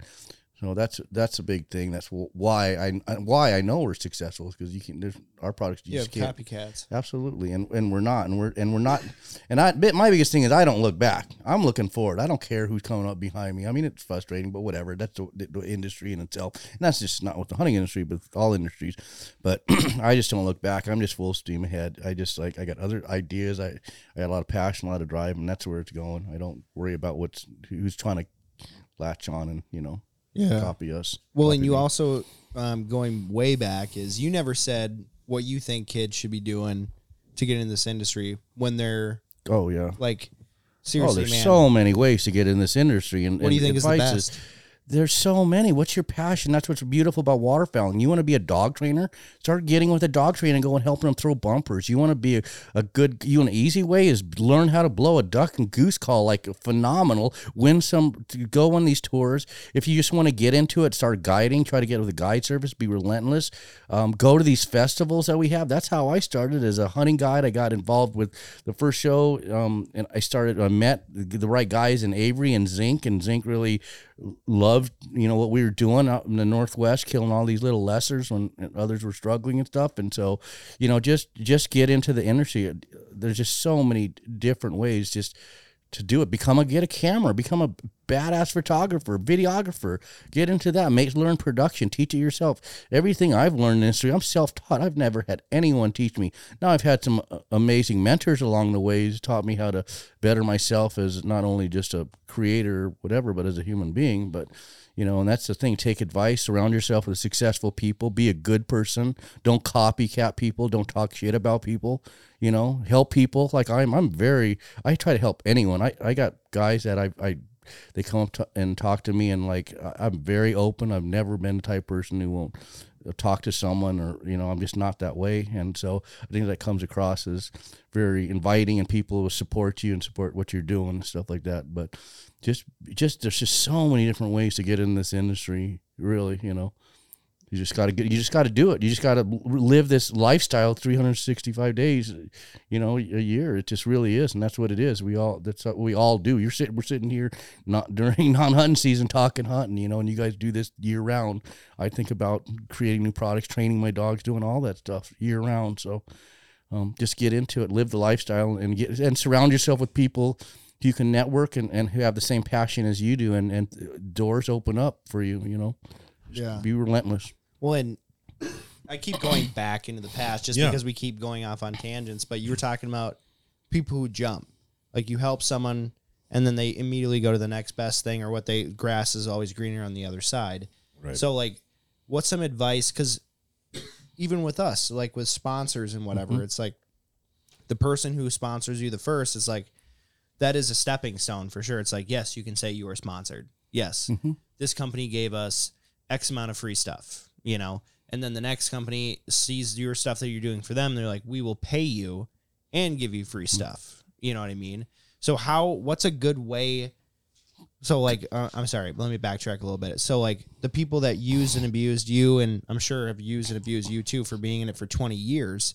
Um, when you now like keep continuing through the industry, and people ask you about those people, are you being very cordial or are you saying no, no, they're they're a jumper, they're a jumper. They don't have any true loyalty. They are just going from company to company because I think a lot of people don't realize how much of a of a ripple that makes throughout the industry. I've always tried to, I guess you'd say, take the high road or whatever. Like, I, I don't like to start drama and gossip or anything like that. Like, I met this guy. Well, I met this guy. This guy back home. Um, it hit me kind of home. Like he said that some people be like, "Hey, did you hear about David?" And he's like, "Oh, is he's doing well?" And they're like, "No, he's he's about to do." all And he's like, "I don't want to hear nothing about it." He's like, "I want to hear how successful he's doing. I don't want to hear none of the bad." So we'll just say Joey. You know, be like, um, say you use me or whatever, and they'll be like, "Hey, Joe," I'm like, "Oh, he's cool. I, I wish him the best. I'll keep it short, sweet. I'm not gonna say anything about you. Sure. Have have you once you become into my circle, then the people in my circle know how. Hey, you need to watch out for. Joey. Um, you know, he comes in here. He asked me, you know, uh, can I hook him up with this person? I sent him there, and then they asked me about this, and I use he's they, Joey's using all my contacts, and then before you know it, Joey's up there. You know, he's a little mini celebrity, and all of a sudden he has nothing to do with me. Who helped get him all these contacts Yeah. and stuff, but no one else would ever know that other than the people deep in my circle. And there's my circle's like four people, Right. Okay. you know. So I don't ever speak bad on anybody unless you really, really mess me up. But even then, even if you screwed me over, it's not going to be any. There's only one guy that that I would publicly say stuff about, um, and that that that stays just if it ever came up. Um, Right. I know we had kind of a conversation about something Yeah. you know, back the other day. That would be the only thing. But other than that, like as a person, even if I hated you, I would never say anything. I would just be like, I hope the best for him.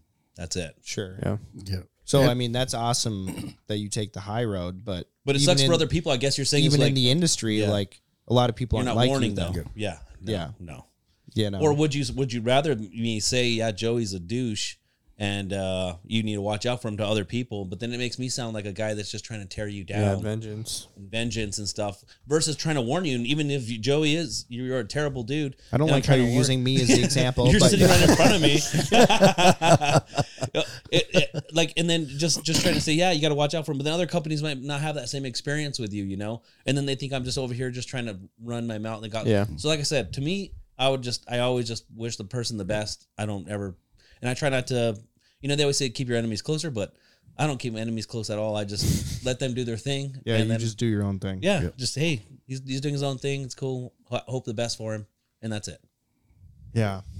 I don't know if that answers your question. I don't know. Yeah. if it does. No, it does. What about you, Alex? Oh, uh, so look, when you get in this industry, it's natural for you to progress, advance, move with new companies and stuff like that. I've done it. it everyone's done it. I've, I've seen it. Some of the biggest. I mean, where did where did Fred Zink and Jeff Foiles where they start off? You know, it was it, it was uh, Tim Grounds, and they they moved on. They started their own thing. It's just tradition. Where did Phil Hudnall go? He was with Fred Zink for a long time. Now he's got his own stuff. It's natural. The biggest advice I can t- can get tell you when you're in this industry or getting started is first of all remember this is business. I mean, as much as we're having fun and joking and stuff like, there's still money involved in this business. Be professional. Business owners like myself understand it. If I've got someone working for me, if they come up to me and tell me, Alex, you know, I got a better offer over here. Going to go over here. I support you 100%. Be cool. You're straightforward. I get it. I hope you, I wish you the best. You know, just don't talk. The biggest thing is when people are deceitful and shady and go around and try to do things that that aren't kosher that you wouldn't wouldn't do to your family, stuff like that. So that's the biggest thing. Biggest advice is just be straightforward and talk to these companies. You're gonna grow, and that's the idea. As you get in this industry, you can get better offers from other companies, you know, and and that's just part of it. But like like David was saying, don't don't forget where you came from either. I mean, give like Right. like I have. I'll tell you straightforward. Who gave me my start in this industry is Fred Zink. He's still a good friend to me, and I talk to him, and and you know I I support his company, what he's done, and everything. But he's he made it very clear to me. uh, If you ask me about Fred Zink, he's a very, he's a businessman, and he cares about his family. That are the two things that are most important to him. uh, What I've seen as a you know as a growing getting the start from. And I left Fred. You know, I went when they split up with with Avery and Fred. They split up. I had to take. Pick, you know, You pick, pick a side. side, Yeah. yeah. Next thing you know, I'm going with Chad and doing the Fowl Life. So I had to leave that because we started banded calls and all that stuff. You know, that hurt me because I knew it. I, I really like Freddie, but that was a bus- business decision. It got me into producing television. It got me in. I mean, it is just something that I bettered myself. So look at it and like exactly what you what David said. You don't don't talk shit about others. Yeah, you can have your opinion, but always just take the high road. Don't use people.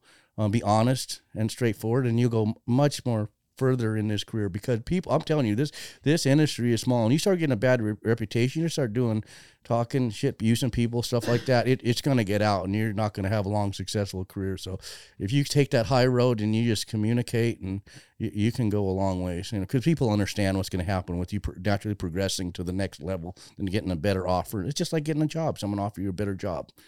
Yeah, exactly. Like so, you're saying like for your sponsors or whatever. Like if you have someone like bringing you like two hundred dollars or whatever, and then you have someone else bring you two thousand dollars, and it's a competitor, you know. But you truly enjoy, you know, that product that was only giving you two hundred because you know that it was a smaller company and it, you, that's all they could afford at the time. That's just kind of a, dependent on you. Like, are you going to jump to this other company just because they're giving you more money and you really don't care about their product, just junk because they have more money, or do you really care about the smaller product, you know, that potentially can get up there with your help? Right. You know, so but I, I still agree though. If if you have something that's a better offer and you're coming along you're, and you talk to them straight up, be like, hey, we are growing at a at this rate, and this is I'm having a better offer here. Then I don't see anything wrong with it. If anybody ever came to me and said, this is my goal, and I can, how can you help me get there? I will do that, but don't go around and pretend you're my good old buddy to get contacts, and then all of a sudden there's like David who, you know, that's that's kind of where I'm at. yeah Yeah. Well, and I think the hard part that a lot of people have troubles with, and like even myself, it's like, okay, I started with this company, right? And it's like they they were one of the first, you know, and I want to like glorify them, and just be like, yes, you have been with us since day one, you know. But this person is going to give us way more money than you. They have the marketing budget that you don't, you know. And then you say, hey, I really respect you and I really love you and like we're really good partners and all that, but here's what I'm getting offering over here. You know, how do you do that, say that and be honest with them without trying to leverage them?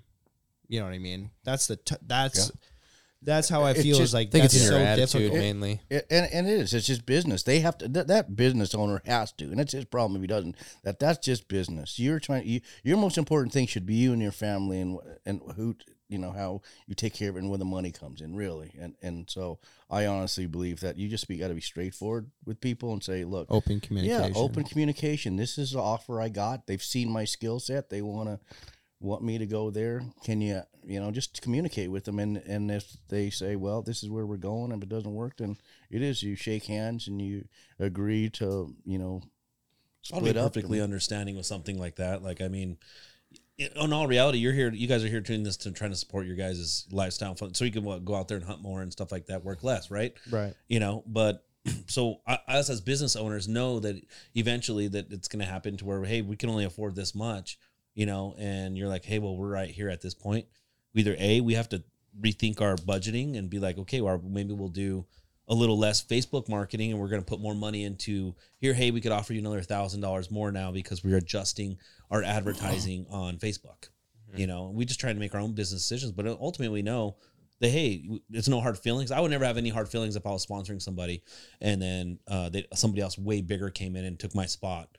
And they're gonna offer you ten times more than what I could offer. I mean, Right. I would do the same. I mean, it's business, but I would I still be your friend and, and come and hang out and stuff like that? Yeah, of course. You know, as long as it was communicated, not not shut, not like you said, shady, not not doing stuff shady to where you know you're, you're trying not to hurt their feelings. Well, I That's mean, what makes it worse. Think about how many times you're following someone on Instagram for a couple of years and you've seen them jump from company to company to company mm-hmm. to company. Mm-hmm. It's just like, Yeah. man, Yeah, yeah, And just that, that- together. yeah, yeah. throw some red flags up. it kind of and hits like me that. in a different realm just because it's like, man, you know, if you look at like a, let's say a Tony Vandemore, mm-hmm. he's been shooting Benelli for years. He's been shooting HEVI-Shot for years. He's been with hardcore decoys for years, Mm-hmm. you know, and I think that's very respectable, like 100%. Yeah, absolutely. But he's That's also. Tony Vandemore. But he is, yeah. So he can command and be like, "Give me two hundred thousand dollars for you Yeah. using your fucking product," you know. Yeah, and I, and, a- and and we want to talk about the reverses. You know, for the business owners out there, don't use these young kids who are coming in and full of piss and vinegar and just burn them out, use them, and not pay them, and just pay them nothing to hang out. And I mean, take care of them. You know, if they're if There's they a show fifty percent discount. uh, yeah, whatever, exactly. I had, It's there was like this company that said uh, you got a pro staff one, but you got to buy three hundred dollars worth of gear, and then we're going to give you fifty percent off, and Yeah. you're going to be our pro staff. And I was like, Yeah. Are you serious? just- they're like, Yeah, because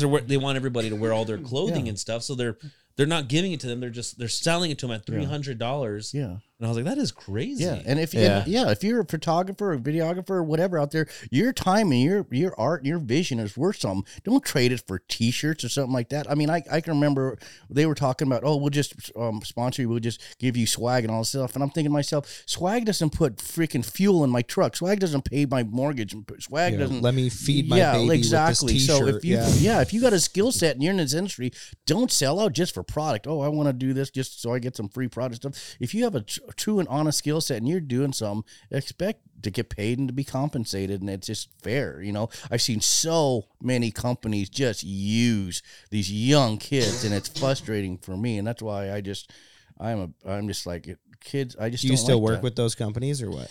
No, No? no, no, no. I, that's why I started my own company, so I don't, so I can treat people like they need to be treated, and So I you could pay them less. No, I, I pay.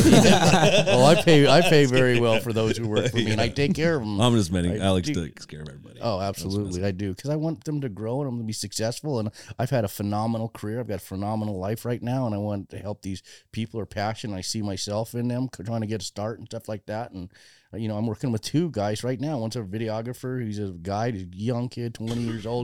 I see the world in him. He's just a, just a great guy. People love him. And I got another guy a little bit older. He's starting a guide service in Oklahoma. Just a freaking stud. And like, absolutely, I'm gonna help him. I told him, I said, I'm gonna help both you guys in this industry, whatever I can. I'm gonna help you grow, and we will. I'll get them. I'll- But I think uh, what you're saying though too, you we have to point out that you're not going to go and pay like a, a kid that may be good at it, but he's trying to get his name in the industry. So you're going to still pay them like way less. You're going to pay them the same wages as someone that's been out in the industry for a really really long time, or would you if their quality is the same? That's kind no, of but where they got to prove themselves. It's just like a journeymanship. You start them off. They, you, they got to prove their first year if they're doing good stuff. You you should you know pay raises and show them prove themselves. I'm not going to underpay someone when I feel like they deserve the pay. Um, I, I really I don't. I don't want to do that. You know, of course I want a good good bargain for what I'm getting, especially. But I look at all relative. If this is a new kid, he's young, he's trying to get his foot in there. I'm helping him out. There's because there's a lot that goes with my mentorship too. I mean, I've I've gone a route to where I can help get that. So that's a pay in itself too. But I would never say here here's a bunch of first aid kits. Come work for me. No, you're gonna you come work for me. That's what you told me. You gave me eight Well, you needed them. you, you needed them uh, with all the birds that you were sticking sticks in their head and running around. So, no, no, but Oh anyway, I just like I'm really passionate about our youth and uh, and the sport, and we we have so many things going against us in this industry that we we really got to. You know, I know it's cliche, but we really do. We need to stick together and help each other and grow. Like you're talking the skyline thing that confused him, you know, Joey. but I get what you're saying. It's like you know, I I get what didn't you're say saying. I was confused. I said this is too deep for me. Too deep. now. Okay, that's right. Okay. Trying to be emotionalist. There you go. anyway, Cool. I think that's cool, man. I think you guys are both. I think you both have a really good head on your shoulders. Honestly, I mean, just your understanding of the industry, and then him being in the industry for fucking forever. I so saw I said David being in the industry, and then um, Alex having been in the industry. So I think that's really important. But I feel like you are a dying breed, or both of you are a dying breed, honestly, just because of the companies that you stated that they just like, yeah, here's some free swag, buy three hundred dollars worth of our merch, and then we'll Yeah. give you fifty percent off when they're actually putting out unbelievable media content. Mhm. They're just getting Right. used and abused, Mm-hmm. Yep. you know. it is. I hate that. It, it it's So one more question for you guys: Okay. If you could hunt with anyone, past or present, who would it be? David. Honestly, I mean, history. we're talking waterfowl here. Anything. Doesn't matter. Abe Lincoln. Abe Lincoln. I'm honestly thinking uh Tim Wells, man. Tim Wells, really? Yeah. Out of yeah, Montana? Yeah. Is that where he's at based out of? I think he's just Yeah, a he's out of badass bow hunter. Like, I mean, I just feel like that guy, like, uh, like I said, big game is my, my main passion. And the guy can shoot a bee with his bow. I mean, he's Wow. gonna teach me so much, like archery wise, that I just I, I've always just had a passion for archery. I've just always done it since I was a little kid, and he just infatuates me that he could shoot a a duck with a bow when I can even sometimes hit him with my gun. You know, Yeah. you know, it's it's a little rough. I just feel like I could learn so much from him. So he's still alive. He's a great guy. He's come by my booth several times. Him and his family all have finishers and stuff like that. He's a great dude. But uh I would just love to like just pick his brain, Pick his brain. where he's at. Like I've had a little time to, to talk with him a little bit, but I've never been able to like enjoy a whole hunt with him to actually get to, you know, see what what he's all about, like how he started, where he where how he learned to hunt the way he does and shoot the way he does. I mean, to have that type of skill set, obviously, I think some people are like born with that type of, but I feel like there's some that he could I could learn off of that. Yeah, Yeah. Cool. So the Ted schlock Wells. master, the schlock master, yes, is that what he calls himself? the schlock master? Yeah. Yeah, He always says I schlocked him. I schlocked him. Yeah, dude, he, he shot a deer at 150 yards, open sights. There's I mean no sights at all. So he just pulled back. The deer started taking off. He just let it. He let it, and you can watch that arrow pocket right in the heart, dude. The deer runs up the hill a little bit and then piles over. 150 yards mule deer, dude. That's nuts. Insane. He's Was it on video? Yeah, he's throwing stuff with his. Have you have you seen this guy? He's insane. No, I, I've followed him on Yeah. Instagram for a lot of years. Yeah. I've never heard of that. Yeah, I- you can watch. He's like he's like crawling. I think it's like in Wyoming. It's those crazy hills. He's like coming over. It's either 100 or 150 yards. Open size, dude. Compound bow, and he just just instinct knows how to how where to put it and all that. That deer's about to take off, and he just shoots and he hits it. He shoots another grizzly right in the eyeball, drops it. I mean, oh, it's just so many amazing things. That he's killing stuff with with a blowgun. I mean, it is nuts. He sits in a tank. I watched one of his episodes. He was sitting in a tank, in uh, just in his underwear, man, in a blowgun, waiting for. In his underwear? yes, yeah, just in his underwear, just sitting in there. It's awesome. And he's waiting for these sheep to come in, and he shoots a sheep with a with a blowgun and kills it. I mean, it blows my mind, dude. Like just the skill that that guy knows how. Killed a black bear with a blowgun, I believe, too. Wow. Yeah, a black bear, With Like a a- blowgun. a blowgun, Yeah, dude. with a CO2 CO2 No, cartridge on his- the backside. Yeah, right. or- You would think his mount, his his, his own. I think he sells his own blowguns now too. But, but yeah, this guy is just amazing hunter. Like you know, Fred Bear is the one who like started. He was like one of the best. You know, this guy comes and just takes it to the next level. That's Crazy. cool. Him, him and Phil know that. Robertson are my are my two. Like meeting Phil Robertson and type of guy he was and all that, and just I feel like I could learn so much from him, just the way he is. Oh, He's just a solid guy. Him and Jace, like we went out to their property and just hung out with them. Like amazing, amazing people. You know, maybe the one day I'll go go out there and hunt with them again, but for now, that's that's my number one guy I would love to hunt with. Cool. Yeah, Cool. anything. If it if it runs, if it flies, I'm- I mean, I could learn so much. Totally. Yeah. Alex, what about you? Santa Claus. No. Okay, get out. Saint Nick. no, seriously. So someone alive or someone like I've Past or my, present okay that I have never hunted with. or whatever. It could be your Well, my dad. favorite It could person, be to your hunt, my dad. favorite person to hunt with my daughter Sierra. She's just a badass. I, Yeah. But I hunt with her every year. We were in fact we're going to Argentina shooting stag. I'm I'm not a big Nice. game hunter. I mean I am, but she's like she's in she's Italy right now. She just shot a deer that's like 30 pounds. It's ridiculous. So yeah, she's freaking. So she's just a little stud. But no, honestly, um, anyone in the past I really would love to hunt with. I would love to hunt, and it's not a particular person. It is any any of the old market hunters that would be alive to actually back in the late, you know, early 1900s when they actually had to survive and they had to go out in these punt guns in the Chesapeake Bay and do the craziest shit to kill as many ducks as they could just to feed their family. I would have loved to like I mean crawling out there and yeah, them. just just to experience that and just to pick their brain and to, just to see that. Oh my goodness. I don't think there's a whole lot of brain picking to needed to be done just because they just They dump corn in the bay. but no, I No, think to sneak cool. up on these big rafts in the Chesapeake Bay at night with these guns that could blow up and kill you. well, you know, you're putting nails and glass Nails, and everything silverware. else. Yes, everything else in these big cannons, and you're firing them in the dark. I mean, God, I want to freaking drink whiskey with that motherfucker. no shit, no shit. Have you ever read the book, The Market oh, absolutely. Yeah, I've, I've been to yeah, I've been to the uh, Havre de museum Grace? Ugh. Yeah, it's awesome experience, and yeah, uh, it's a it's definitely history. So That's cool. That's a really good answer, actually, because I've read The Market Gunner three times. yeah, it's amazing. I- Our I'm history is so blown amazing. away Yeah. by it. That's when they were still like black market ducks up until the 70s. They'd put them on a train. They'd be in Chicago from the Chesapeake Bay in two days. It's just like so Yeah. fucking cool. right?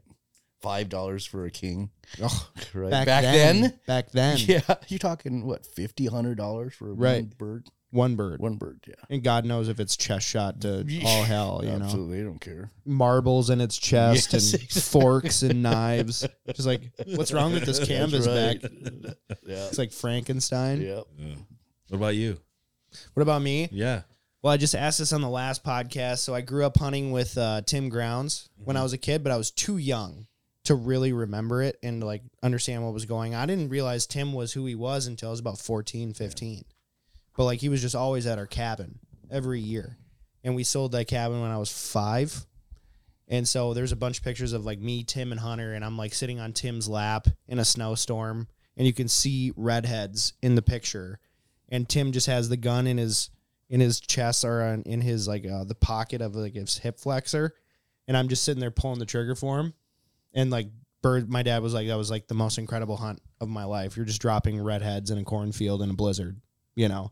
So Tim's the obvious answer for me, but I think another cool one would be uh, Keith Allen. Keith Allen, man, he just seems like a like a true humble stud who's done it all. Like he's not on social media where he's like, "Look at me, look at me," but like you know, if you go into the woods with that guy, you're gonna kill some bucking ducks. So, Keith Allen, Tim Grounds, There we go. Jim Grounds is a good one. You just, yeah. Yeah. Dude, he was so cool. I just remember him like uh just being so nice to me as like a four year old and like who the fuck am I, you know? Yeah. And then he had uh he engraved calls for all of my sisters and I. So like I had a half breed and a guide flute that said to Joey loved Tim 1993, the year I was born. And then my dog's first hunt 10 years ago or uh yeah, about 10 years ago now, she kicked my lanyard into the water on her first hunt in about eight feet of water. I'm just like, oh. Did you take a dive? I looked for it for about six hours. Oh man. So I did not find it. Oh, this is heartbreaking. Yeah, no, honestly, heartbreaking. He had a couple of mallard bands from my dad, and then I shot three goose bands that he said I shot, but who knows, you know, because I was so young. but a couple of woody bands and whatever. So there was a lot of sentiment in that lanyard, and it's just like gone. Fuck. That's rough. Yep, that's when you just, you know, You're not getting scoop dog food. You're getting Ol' Roy. oh, yeah, you're getting Purina from 1989. you ain't getting no heater. You're freezing your balls off. What about you, Connor? Um, you know, I would probably say like Phil Robertson, just because I uh I really respect who he is inside and outside of TV and you know the blind and whatever, and you know I we align on faith and that kind of a thing, and so I think that it would be a lot of fun. And if you want to get sentimental, I would say my grandkid, whoever that's go. going to be, because I would love to stick around long enough for that. To Well, happen. I said past or present. I oh, didn't Oh, say wow. future. Yeah. So Oh well, all right. then Phil. Well, Jump you said the is from the future. He came Yeah. back. right. Yeah. Jumping the gun. So, Oh but yeah, Well, cool guys. Well, we've been doing this for an hour and forty minutes. Wow. Wow. yeah. So I really appreciate you Yeah. guys having coming on. I had Yeah. a I had a fucking blast. Yeah. That was a good time. we always do. Always do. I can't wait till next year. Let's do it again. Let's make an annual thing. Yeah. Fucking Yeah. A, Let's Peter. sit there. We'll find Let's do- another basement that's just dingy. And, Yes, there you go. Yeah. As long as there's beer that you guys can lure us in. Yeah. Come here. Come here. You ever see uh, the Warriors? Oh yeah, I've heard the clinking. The Warriors.